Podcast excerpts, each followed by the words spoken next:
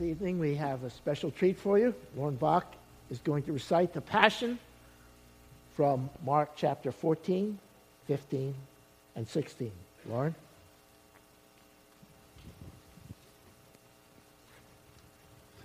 Good evening.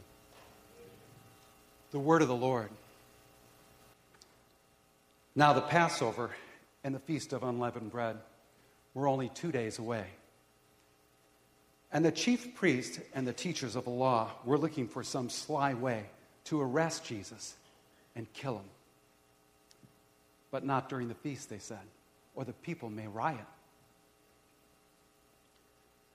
While he was in Bethany, reclining at the table, in the home of a man known as Simon the leper, a woman came with an alabaster jar of very expensive perfume made of pure nard she broke the jar and poured the perfume on his head.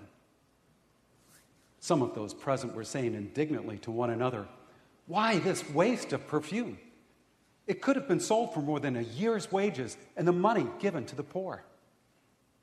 And they rebuked her harshly. Leave her alone, said Jesus. Why are you bothering her? She has done a beautiful thing to me. The poor you will always have with you, and you can help them anytime you want. But you will not always have me. She did what she could. She poured perfume on my body beforehand to prepare for my burial. I tell you the truth. Wherever the gospel is preached throughout the world, what she has done will also be told in memory of her. Then, Judas Iscariot, one of the twelve, went to the chief priest to betray Jesus to them. They were delighted to hear this and promised to give him money. So he watched for an opportunity to hand him over. On the first day of the Feast of Unleavened Bread, when it was customary to sacrifice the Passover lamb, Jesus' disciples asked him, Where do you want us to go to make preparations for you to eat the Passover? So he sent two of his disciples, telling them, Go into the city, and a man carrying a jar of water will meet you. Follow him. Say to the owner of the house he enters, The teacher asks, Where is my guest room where I may eat the Passover with my disciples? He will show you a large upper room furnished and ready. Make preparations for us there. The disciples left, went into the city, and found things just as Jesus had told them. So they prepared the Passover. When evening came, Jesus arrived with the twelve. While they were reclining at the table eating, he said, I tell you the truth. One of you will betray me, one who is eating with me. They were saddened, and one by one they said to him, Surely not I. It is one of the twelve, he replied. One who dips bread into the bowl with me. The Son of Man will go just as it is written about him. But woe to that man who betrays the Son of Man. It would be better for him if he had not been born. While they were eating, Jesus took bread, gave thanks, and broke it. And he gave it to his disciples, saying, Take it. This is my body. Then he took the cup, gave thanks, and offered it to them. And they all drank from it. This is my blood of the covenant, which is poured out for many. He said to them, I tell you the truth. I will not drink again of the fruit of the vine until that day when I drink it anew in the kingdom of God. When they had sung a hymn, they went out to the Mount of Olives. You will all fall away, Jesus told them. For it is written, I will strike the shepherd, and the sheep will be scattered. But after I have risen, I will go ahead of you into Galilee. Peter declared, Even if all fall away, I will not. I tell you the truth, Jesus answered. Today, yes, tonight, before the rooster crows twice, you yourself will disown me three times. But Peter insisted emphatically Even if I have to die with you, I will never disown you. And all the others said the same. They went to a place called Gethsemane, and Jesus said to his disciples, Sit here while I pray. He took Peter, James, and John along with him, and he began to be deeply distressed and troubled. My soul is overwhelmed with sorrow to the point of death, he said to them. Stay here and keep watch. Going a little farther, he fell to the ground and prayed that, if possible, the hour might pass from him. Abba, Father, everything is possible for you. Take this cup for me. Yet not what I will, but what you will. Then he returned to his, his disciples and found them sleeping. Simon, he said to Peter, are you asleep? Could you not keep watch for one hour? Watch and pray so that you will not fall into temptation. The spirit is willing, but the body is weak. Once more, he went away and prayed the same thing. When he came back, he again found them sleeping because their eyes were heavy. They did not know what to say to him. Returning the third time, he said to them, Are you still sleeping and resting? Enough! The hour has come. Look, the Son of Man is betrayed into the hands of sinners. Rise, let us go. Here comes my betrayer. Just as he was speaking, Judas, one of the twelve, appeared. With him was a crowd armed with swords and clubs, sent from the chief priest, the teachers of the law, and the elders. Now, the betrayer had arranged a signal with them. The one I kiss is the man. Arrest him and lead him away under guard. Going at once to Jesus, Judas said, Rabbi, and kissed him. The men seized Jesus and arrested him. Then one of those standing near drew his sword and struck the servant of the high priest, cutting off his ear. Am I leading a rebellion, said Jesus, that you have come out with swords and clubs to capture me? Every day I was with you, teaching in the temple courts, and you did not arrest me. But the scriptures must be fulfilled. Then everyone deserted him and fled. A young man wearing nothing but a linen garment was following Jesus. When they seized him, he fled naked, leaving his garment behind. They took Jesus to the high priest. And all the chief priests, teachers of the law, and elders came together. Peter followed him at a distance, right into the courtyard of the high priest. There he sat with the guards and warmed himself at the fire. The chief priest and the whole Sanhedrin were looking for evidence against Jesus so that they could put him to death.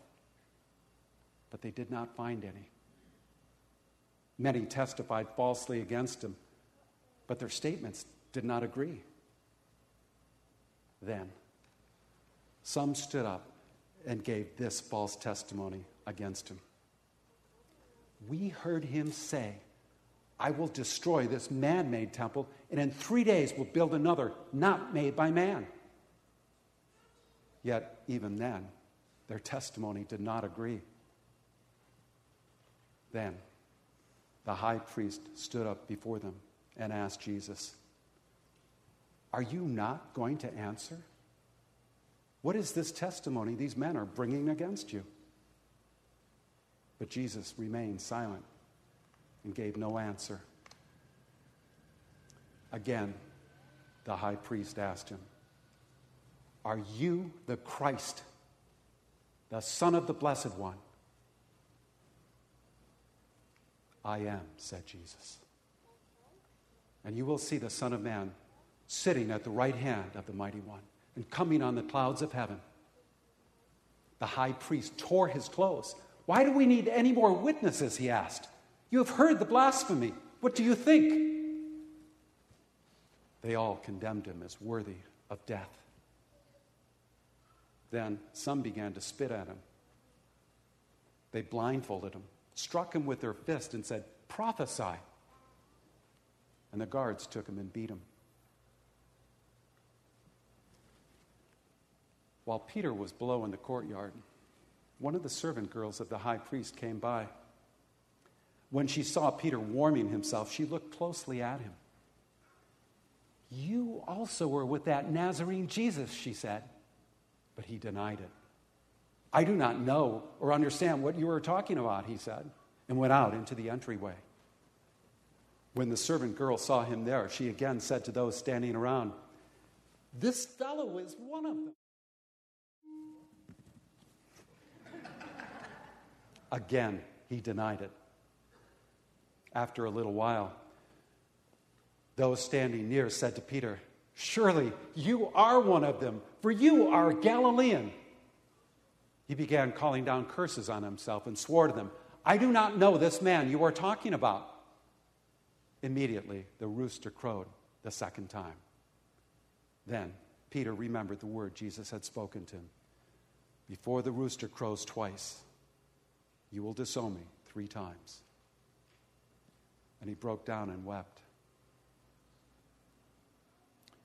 Very early in the morning, the chief priest, with the elders, the teachers of the law, and the whole Sanhedrin, reached a decision. They bound Jesus, led him away, and handed him over to Pilate. Are you the king of the Jews? asked Pilate.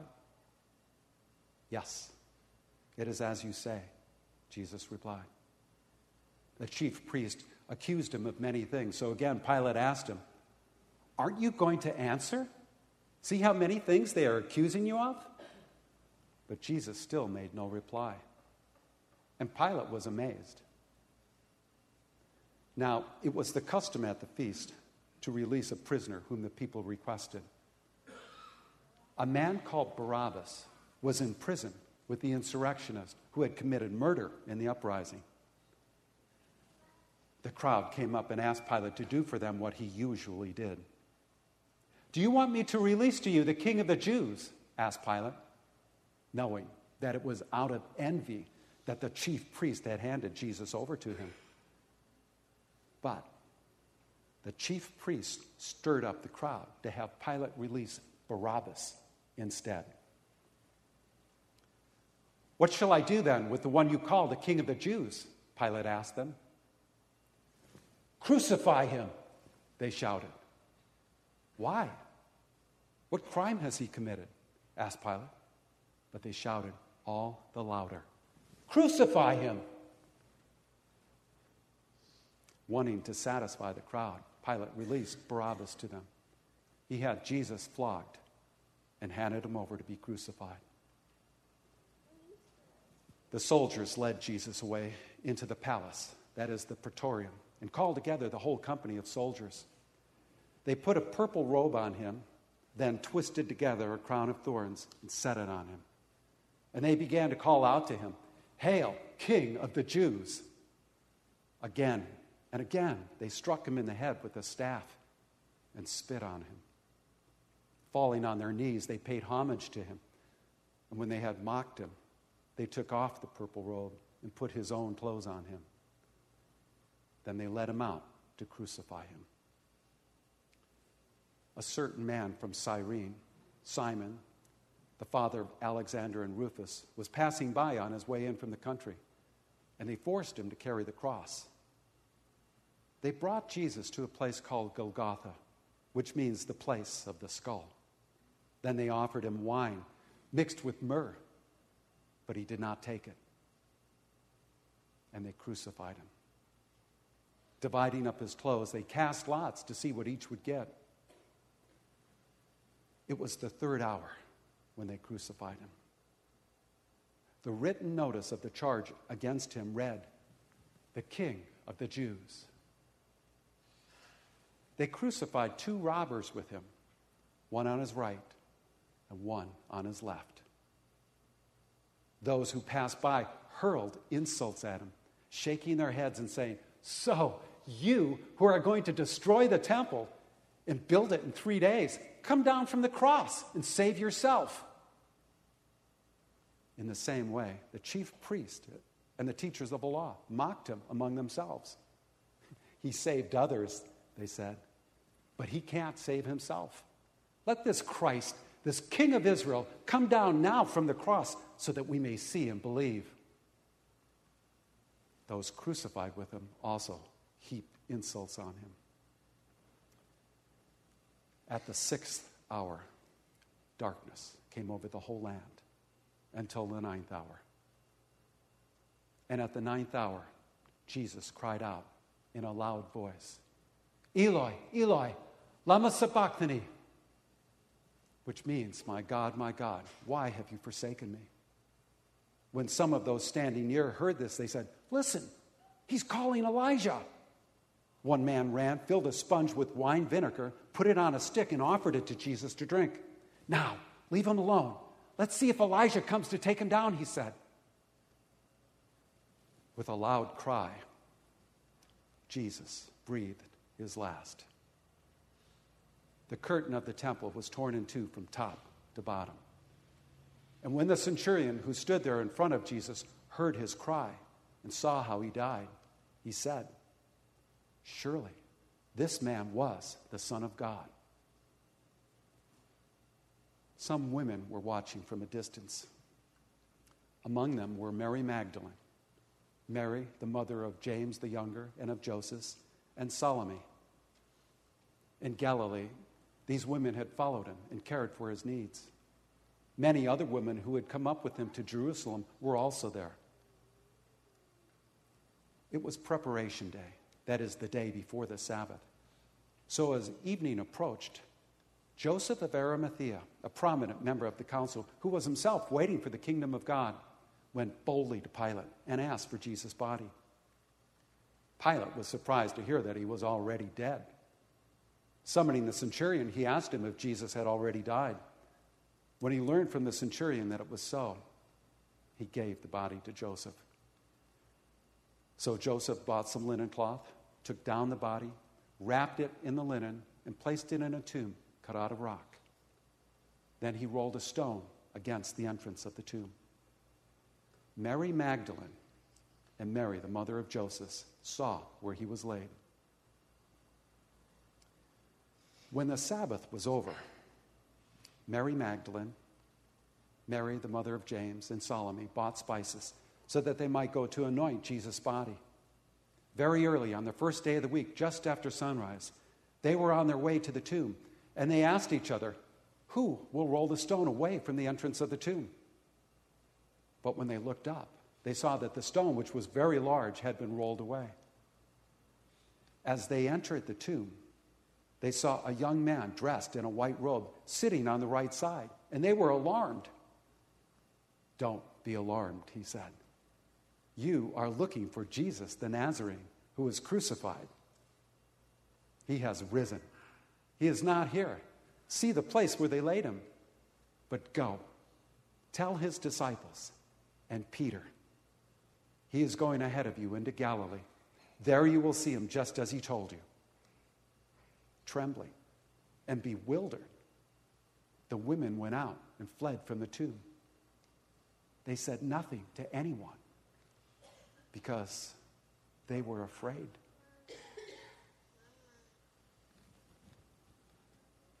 the word of the Lord.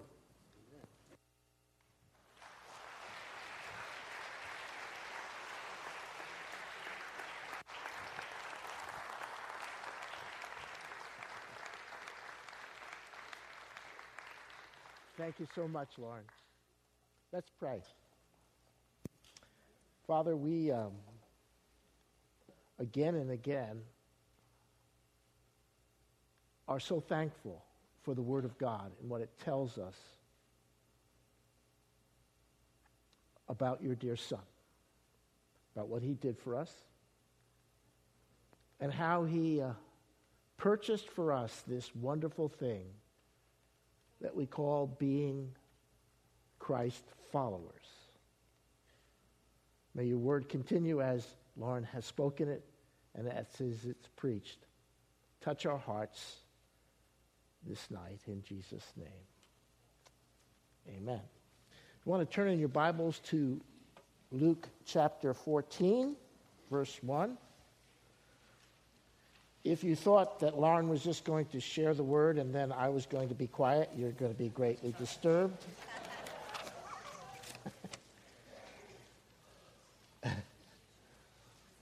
Mark 14, we, there's a handout we've given you. I kind of really like this uh, little stool issue. This is very nice, Lauren. Thank you so much. Mark 14, verse 1 oftentimes how we respond to a particular event really is determined by the context that we find ourselves in coming to that event. Let me give you an illustration. Say you come from a two and a half hour drive down the 405 and the 5 freeway, the traffic has been horrible. That will, that context, will determine how you respond to what you find at home. uh, conversely, perhaps the next day you sign the big contract. Now you have at least two to three years of solid work for your company. You come home, and the context of that event will determine what? How you respond to what's going on in your house. You see, the context oftentimes determines how you respond to a different a situation, different context, different response. Why do I say that? Well, because in the first 11 cha- verses of chapter 14, we see the context for that first Friday, that Good Friday. And we're going to see as we look at the passage that there's four different responses to the same event. Why did one person respond one way and another person respond another way? It's rooted and grounded in what was happening to them as they came to that first Good Friday. I want to look at that this, this evening for just a few minutes. I'm hoping to show you that these responses will illustrate for us perhaps how we have come to this Good Friday. And with that understanding, hopefully, maybe help us to grow and experience all that Resurrection Sunday means for each of us. So let's take a look. The first illustration is found in verses 1 and 2. Let me read it. I'll be reading from the New American Standard, and there is Bibles underneath the seat if you would avail yourself of those. Now, the Passover and unleavened bread were two days away, and the chief priests and the scribes were seeking how to seize him by stealth and kill him. For they were saying, Not during the festival, otherwise there might be a riot of the people. We see here in verses 1 and 2 that some come fighting against everything that the Lord is trying to do in their lives. They're actively opposed to Jesus. From the very beginning of his ministry, they were somewhat skeptical of what he said and what he did. And now, at the end of his ministry, after three years, they are openly hostile to him and are seeking to kill him. The issue is really they had a vested interest in not changing. They didn't want to change. They had a vested interest in it. And Jesus, represented by his words and his deeds and his actions, he represented change for them, for the temple, for the Jewish people. And they were actively opposed to what he was trying to do. Now, it wasn't that Jesus was out to hurt them or harm them. We see in Ezekiel chapter 33, verse 11, the heart of the Lord is, I take no pleasure in the death or the harm of those who are opposed to me, but rather they would turn and find life. Jesus wasn't out to hurt them or destroy them, he was out to bring them life. But see, they were against him because he represented change, and they had a vested interest in not changing. They were fighting against him, even though the consequences of their fight would be disastrous. It would be disaster for them personally for their precious temple, for their beautiful city, and for even the nation of Israel. It was a disaster, but they continued on. Now, perhaps this evening, some of us are like that. We're fighting against what the Lord is trying to do in our lives. Perhaps as believers, there's something happening in your life right now, and you just don't like it. I don't like it, Lord. I'm going to fight against you and what you're trying to do in my life. Or perhaps there's some here who have not begun their spiritual journey. And the Lord, when He comes through the Word, through the spoken Word, through the preached Word, is indicating that there's some change needed. Change is needed, and you're actively working against it.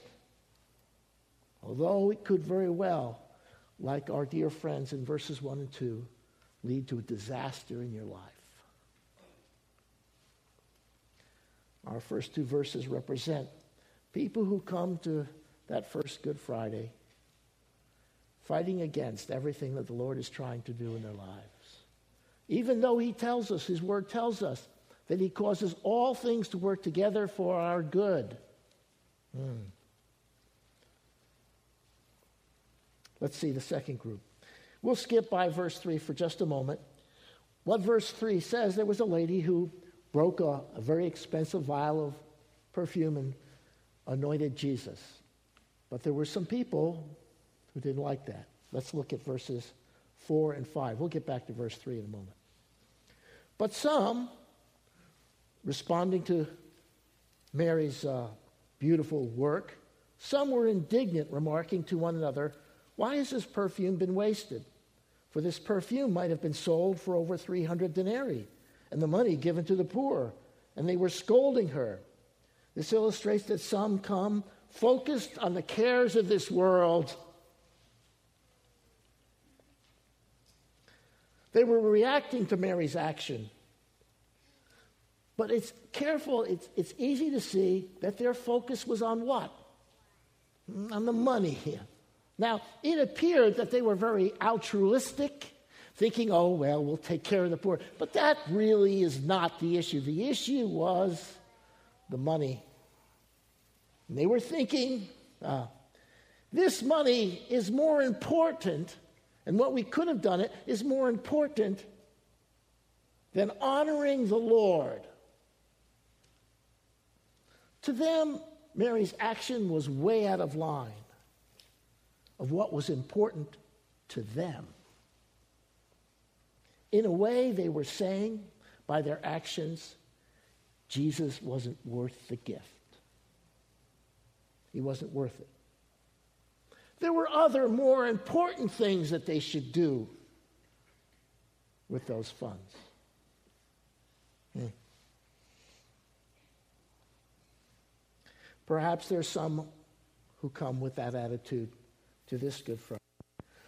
The world has gripped their hearts, and they're much more concerned about the things of this world and this life rather than honoring Jesus with their thoughts, their words, their commitment, their resources. It's not important. Jesus, you're wasting your time with that Jesus stuff.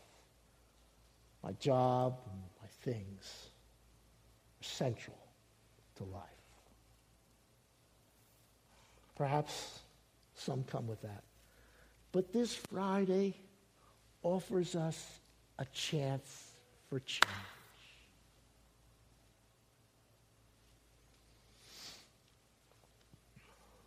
Let's look at verses uh, 10 and 11. Part of the group that was criticizing her was his fellow Judas Iscariot. Let me read the passage, verses 10 and 11. Then Judas Iscariot, who was one of the twelve, went off to the chief priests in order to betray him to them. They were glad when they heard this, and they promised to give him money, and he began seeking how to betray him at an opportune time. Judas illustrates that some come whose past actions are reaching a climax. Judas, Judas seemed to be one of Jesus' disciples, but on this night, who he really w- was burst on the scene. Now, there are several people, different people who have different reasons to explain why Jesus, Judas did what he did to Jesus. Some say that he was probing to try and force Jesus to declare the messianic kingdom now and bring it on. Hmm. Perhaps. Other gospel accounts tell us, however, that Judas was stealing from the ministry bag money. Mm. And this points to perhaps a different action or purpose in, Jesus, in Judas. Now, whatever the case, and we can talk about that,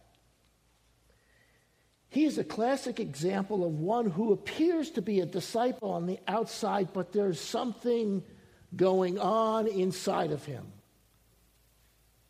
On the outside, everything seemed to be in step with the other disciples. But there were forces and thoughts that were moving deep within him. I believe that he didn't get to this place that we find him in verses 10 and 11 with one big step, but a series of things in his life, a series of compromises. Perhaps someone would say a, a moral misstep, just a misthought, but it became part of who he was and it was allowed to fester and grow and create other things, other compromises, other moral slips that added one to another to another, which gradually eroded all the good that was in him.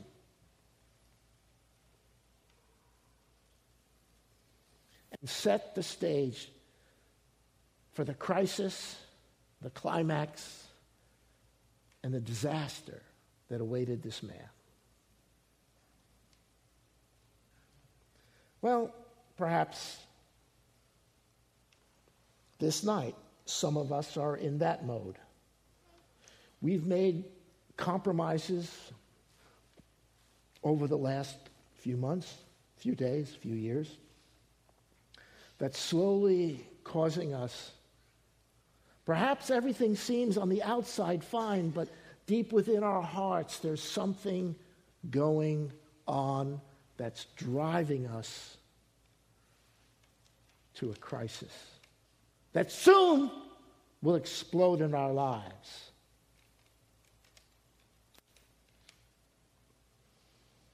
Perhaps. Yet, this Good Friday, offers us to come face to face with re- what's really, really going on inside. And a picture, an illustration of where that is heading. Okay. Finally, um, let's look at Mary. Verse 3. Well, I told you I was going to go back to verse 3, and that's where we're going. While he was in Bethany at the home of Simon the leper, reclining at the table, there came a woman with an alabaster vial of very costly perfume of pure nard, and she broke the vial and poured it over his head. Then in verses 4 and 5, we saw that they responded. Then Jesus says to those who are criticizing her and scolding her, he says, verse 6, Let her alone. Why do you bother her? She has done a good deed to me, for you always have the poor with you and whenever you wish, you can do to them. But you do not always have me. She has done what she could. She has anointed my body beforehand for the burial. Truly, I say to you, whenever the gospel is preached in the whole world, what this woman has done will also be spoken in memory of her. Here we have an illustration of some who would come who were going all out for Jesus. Mary is the sister of Martha and Lazarus. If you go to the Gospel of John, you'll find out. This particular dinner they were having, even though it was at Simon's house, was right after Lazarus had been raised from the dead. This was the night after. And they were having a dinner. And she does something that's totally exorbitant. The commentators tell us that this, um, this money that the, the perfume was worth was a workman's wage for almost a whole year. She just did it all. She went all the way for Jesus. Now, Martha was helping with dinner, even though it wasn't her house, she was helping with dinner. But Mary was at the feet of Jesus, listening, and then she took the perfume and anointed Jesus. Jesus' words and actions,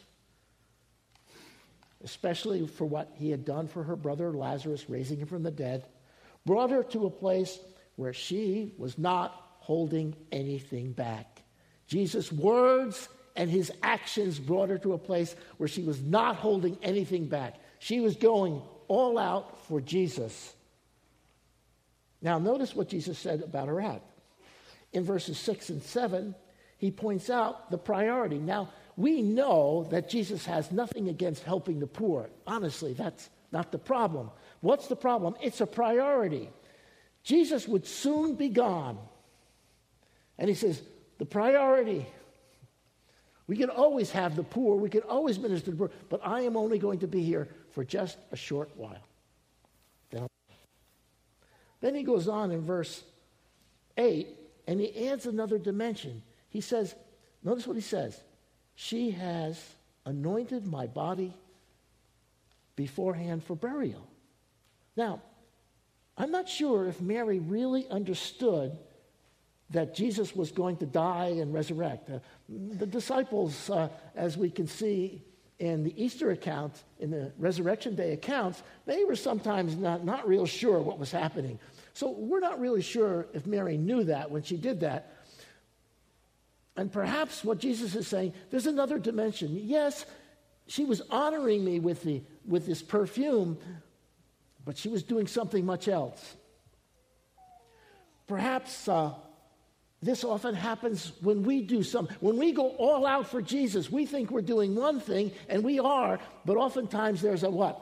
A secondary uh, wave, so to speak, a secondary effect of doing something exorbitant to honor the Lord. Uh, perhaps there's some like Mary here tonight. Certainly, we hope so.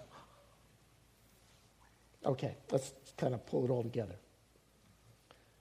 The importance of this study is to recognize where we are at. What's your, let me say this, what's your context? What's your context as you come to this Good Friday? Are you in a place where you're fighting against what the Lord is doing in your life? It's possible. Believer, or perhaps someone who has not entered into that stage in life.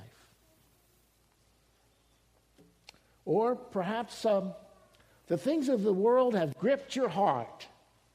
Mm, that's possible.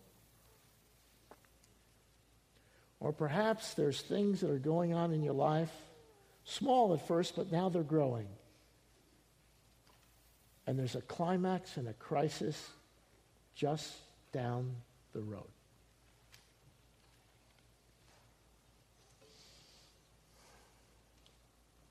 Some of those might be true. Now, here's the point it doesn't have to continue. None of those have to continue. You don't have to go down that road.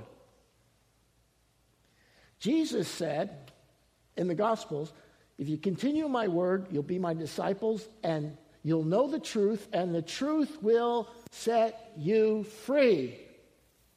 Hmm. Free from fighting against the Lord, because what he wants for you is good and right. Free from the cares of this world, free from the things that have possessed you and are driving you towards a disaster that perhaps you can't even see.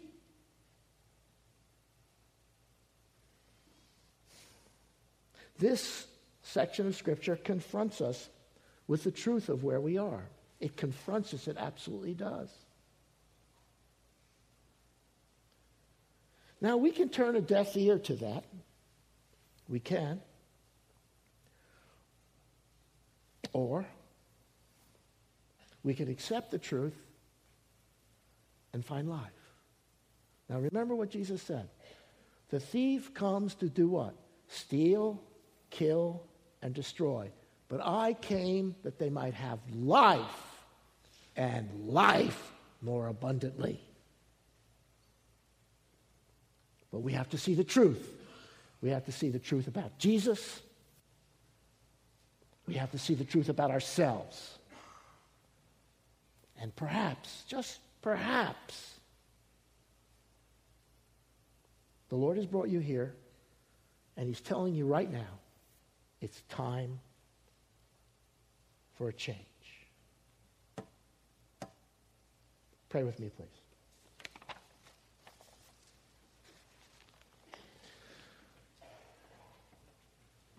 Now, perhaps, um, my friends, there's something that you need to do.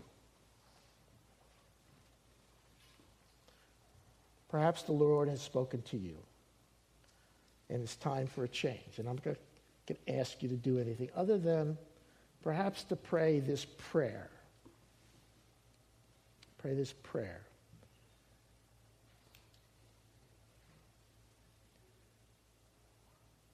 Dear Jesus,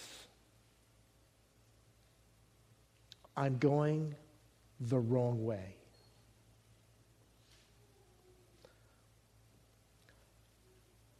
I can't do this myself anymore. I see that you've come to bring life. I hunger for that life. I turn from my way to do it your way. Lord Jesus, I accept you as my Lord and Savior. I yield my life to you, and I'm trusting you that you'll work those things in my life together for the goodness of my soul.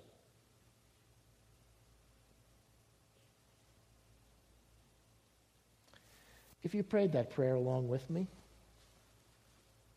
if you prayed that prayer for the first time, you're welcome to participate in the communion with us. If you prayed that prayer 10 years ago, 50 years ago, five years ago, you're welcome, even if you don't attend a church. We have an open communion table, but it's reserved for those who've accepted Jesus Christ as your Lord and Savior. So we'll conclude our service with that. Pastor Ryan. For those of us that are in Christ, now we want to remember what Christ has done. In Luke 22 19, it says this And when he had taken some bread and given thanks, he broke it and he gave it to them saying, This is my body, which is given for you. Do this in remembrance of me. Remember what? Remember that the Father gave the Son and poured out his wrath upon sin on his Son. And the Son willingly gave himself. And now the Son offers himself to us we remember that there is no wrath, there is no judgment, there is only grace and forgiveness now for those who are in Christ.